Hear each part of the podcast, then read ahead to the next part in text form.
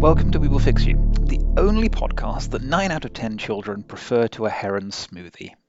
I, uh, I, as ever, am Roger Hart, the inventor of milk, and I am joined this evening by Mr. Dave Convery, the guy with the net who gets teenagers to be Power Rangers. Good evening. And Mr. H.J. Doom, Assistant Undersecretary for the Department of Screaming. Ah! Hello. Yes. Yes. Hmm? Very, very solid. We uh, we we return to you in in in what I'm certain is not your hour of need. But it is our hour of need. Oh golly, yes. With a question, as is customary, from somebody who would like to be fixed. The, uh, the, the, the question is entitled A Tale as Old as Time, and I will read it to you. Dear Fixers, I have romantic feelings for my best friend's ex. Several years ago now, my friend started dating this person, of whom I had tangentially known for many years and had uh, seen in the street a few times and admired from afar. They brought them, this person, this new datee, to my house one time to get my blessing for their union, and I felt something inside of myself start to behave weirdly. Initially, as the years rumbled on, I thought it might be jealousy that my best friend was dating someone other than me, because we were, and still are, slightly romantically inclined towards each other, and I ignored it because voicing it wouldn't have helped anyone. But as their relationship soured and eventually dissolved, I realized that I had a stonking crush on their now ex.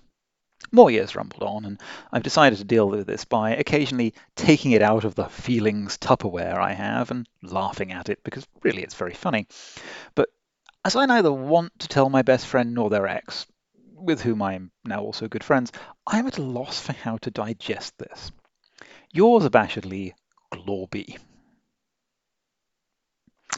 A veritable dilemma. Well, now, Mr. Convery. Fuck me. I mean, not literally. It does sound like you have enough on your plate. I uh, have had a reasonably vanilla life, and I don't. I don't have complicated enough interpersonal dealings to, to sort of draw on that relate to this. So I am going to dip into my damp burlap sack of fictive tropes and uh, look for some solutions there because fiction is derived from reality, right? Notionally. So we're probably going to find something to work with there. Most of these do assume that you want this to happen for drama purposes. Are you, at all, an anime character? Have you tried looking abashedly at the object of your affections, going, huh, and then looking away while blushing for 26 episodes until it all just sort of resolves itself quite neatly. Maybe uh, you are more of a literary fiction sort of a person. Good news, you get to sleep with everyone. Bad news, everyone's going to be sad about it, and it's not going to be anywhere near as interesting as you would think. Maybe high fantasy is more your oeuvre. Good news, it's going to happen. It's going to be magical. It's going to be weirdly chaste. Uh, and someone is going to die in a wildly misogynistic fashion that nerds are going to argue about for 70 fucking years. Soap opera. They're your twin. Better off just not risking it. Historical fiction.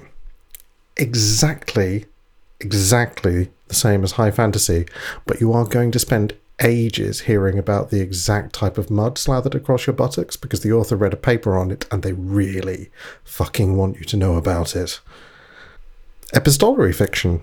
It's already happened, and you hope this missive finds them well. Young adult fa- fiction. It's going to happen. It's going to resolve itself messily, but I'm afraid there are four more books before anything's going to happen, and even then it's going to be mostly subtext. Horror fiction. Needlessly squamous crime fiction. You will get shot. I mean, none of these sound great, do they? There's probably quite a high incidence of hurt feelings all round and a uh, reasonable amount of murder. But don't worry, there is one more option to look at, and that is pretty much all British literature from the 20th century onwards, where people just tamp down their feelings real, real hard, and nothing bad ever happens to anyone. At least, I don't think it does. Who can actually bring themselves to finish an Ian McEwan novel? Well, that's uh, uh, let's call that a fix. I mean, goodness knows, I'm not about to do any better. For my part, I imagine the actual answer is something along the lines of examining the comparative harms and benefits of telling everyone and clearing the air versus gently brooding on this forever and either finding a mechanism to move on or doing some boringly adult communication. Usually is, right? But since A, you clearly already know that, and B, you wrote to us, I, I want to talk about something that interests me rather more and that suggested itself to me from your casual metaphors. You say you have feelings, Tupperware. You talk about digesting this. And I think to myself, well, now, eating your feelings gets a bad rap, but maybe that's just because they don't go down so easy. Maybe we can help you eat your feelings without getting emotional indigestion. We can all be happy. Now, this suggests a well balanced meal, rounded out, of course, with a digestif. And, uh, and from there, it was only a short hop to the realization that the main obstacle to, to correctly and satisfyingly eating our feelings is obviously a lack of appropriate wine pairings. Now, we need to cover off some basics. What are our courses? We have an amuse-bouche of light confusion, clearly, a, a starter of putative jealousy for a friend's affection and attention, um, the semi-examined romantic inclination forms one of those in-betweeny courses you get at fancy restaurants. And then that brings us through to a main course of stonking crush and, and a dessert of bemused confusion. There are then these two little structuring notes, recurring themes that really tie it all together as a meal. The the ironized detachment and the, the fear of alienating loved ones, or at least causing needless drama. Um, this is good. This is really good. As with all sort of tasting menus, there should be a couple of re- recurring notes structuring flavors that give us something to hang it off. I think this is this is solid. Anyway, um, here I think the amuse bouche is actually the easy one. I like to start a tasting menu with a light white um, anyway, and in this case, we can really lean into the confusion with the um, world's answer to is it meant to be like that, which is, of course, aged white burgundy. Meursault if you feel like springing for the name, but you really don't have to. Now, what's so confusing about a fancy Chardonnay, I hear you ask? Well, kind of swill it around and take a sniff. The initial bouquet has you wondering why you just shelled out a bare minimum of 20 quid to lick the underside of a horse. It's got this chewy, almost savoury farmyard aroma that yet somehow completely works with the fruit and the light minerality. It's weird, it's confusing, you'll probably want a second glass. It's perfect for contemplating, chewing, and swallowing down that whole air of WT actual F. Aged white burgundy is where it's fucking at. You do pay for it, but you know, by the glass first first round. We're, we're all cool. Now, for starters, you've gone with is it jealousy? Probably not, but maybe. Um, and to help that slide down, I think we need a light red. Specifically, I think we need a German Pinot Noir. They're delicate with a mineral note that we're going to carry through as one of the themes. And they introduce just a hint of our next theme, which is a kind of chocolate spiciness, which I think really captures the ironic detachment motif. Um, these are beautifully structured, light, bright reds that don't overpower, so you can still enjoy the romantic angle. But the spice and the cherry and the very slight intensity, they, they, they, they give you the probably not jealousy. Uh, they're, they're also really kind of really underrated. You get to feel a little bit edgy with a German Pinot Noir. No one really drinks them. Um, trust me, though. For your between course palate cleanser, just slam a double shot of ice cold limoncello. Um, it's sour and it's sweet. You're sorted. Have it with a little bit of shortbread. Trust me on that. Now, for the main, I've gone a little bit left field. A crush is imposing and romantic, but also kind of not. It can linger and metastasize and become selfish and fixated, or just sour a relationship by squatting on top of your feelings in this big lump of emotive complexity. So we want something that gestures to romance but isn't too sweet, something that picks up our themes but also feels a little unsettling, maybe catches you off guard. So we're going to have a sparkling red. Specifically, we're going to have a um, a Puglian Sparkling Negro Amaro um, from right on the heel of Italy's boot. These are lightly sparkling and they've got that chocolate and tobacco over big berries thing I'm talking about, but with some savory pulling it together. You're like kind of, I like it, but do I though? Oh, oh, oh, oh, oh, yeah, I like it. These are absolutely storming wines with a gentle petulance, um, slight sour note, berries. They're fucking gorgeous. They're a little bit of minority sport. They're wonderful. Absolutely fucking ruining a bottle of this alone in the bath is hypothetically something you could do. Anyway, um, at this point, I'm, I'm, honestly not sure you need the dessert course, but I'm going to suggest it for, for completeness. Um, you want something to round it off, a bit satisfying, but with an undercurrent of, huh, that was odd. So I'm recommending Valpolicella Amarone. Valpolicella is a bright, breezy Italian table wine that you could just as well have subbed in for that German Pinot at the start.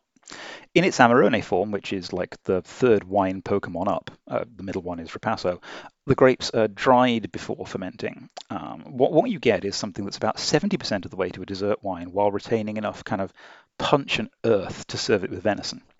For extra curio points, it's also actually the wine Hannibal Lecter pairs with the census taker's liver in the original print version of Silence of the Lambs.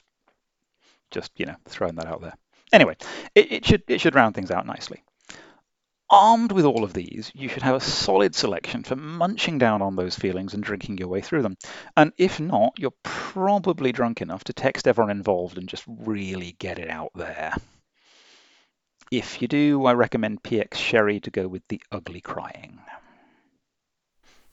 HJ Doom. Now, I find that it's often helpful when dealing with emotional issues to look back to see how previous generations have dealt with such crises, and who better to model your emotional coping skills on than the Victorians?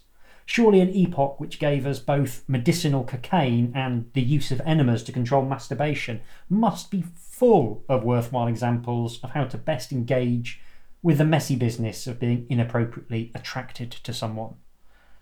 Now, the Victorian secret of dealing with unwanted emotions is deceptively simple.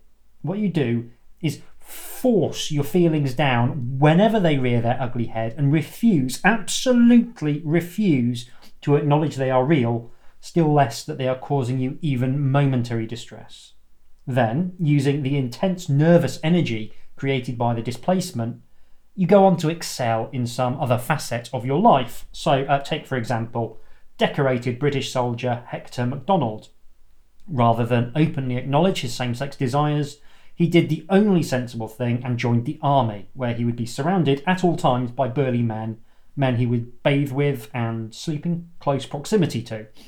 He had a distinguished military career characterised by personal bravery and skilled command in a variety of theatres of war around the globe, and such was the power of his ability to repress his emotions that he rose from a humble private to such dizzying heights of fame that he was immortalised forever on the label of popular baking ingredient Camp Coffee.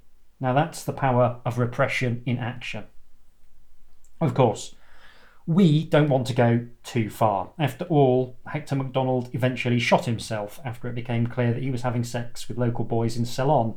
But I think we can learn a lot from his example, provided that we ignore all the elements that cast doubt on our central thesis that repressing unwanted feelings is a passport to both career success and the adulation of a grateful nation expressed primarily through marketing materials.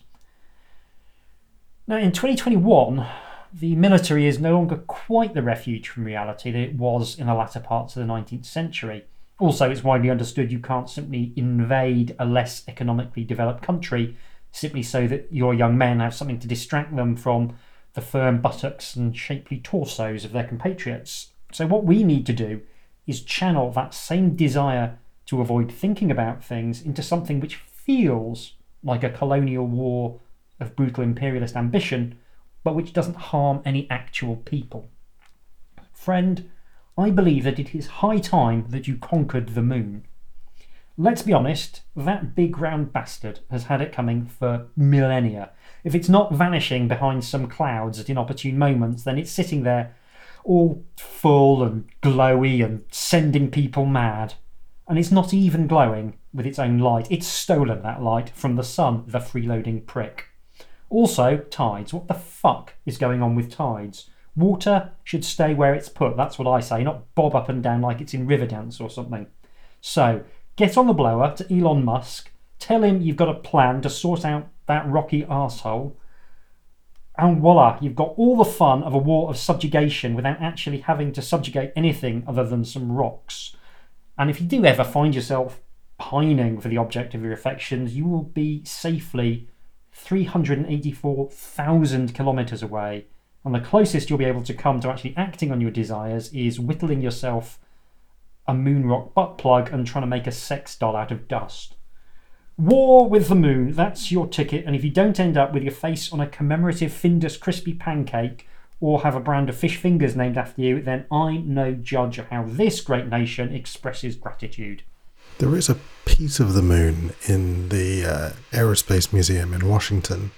And if you got a really good run up, I think you could get it inside you. well, that's just an added bonus. It's quite smooth. And, you know, isn't that all mankind has ever dreamed of? Absolutely. Moon rocks up inside them. Well, with that, with uh, conquering uh, through martial force or sheer rectal exuberance the lunar surface, I, uh, I, I, I feel we've amply fixed this scenario. Um, jolly good. Good work, team. Bravo. Um, if if if uh, if anyone else out there uh, on the lunar surface or otherwise would, would like to be fixed, they can, of course, write to us at we will fix you show at gmail.com or on the little web form at hauntedphonograph.com or I don't know, there's probably still a Twitter account. It's been a while. I'm terrible rusty. Anyway, why not ask us to fix you? I'm sure we'd bloody love it. Ta ta. Goodbye. Ta ta.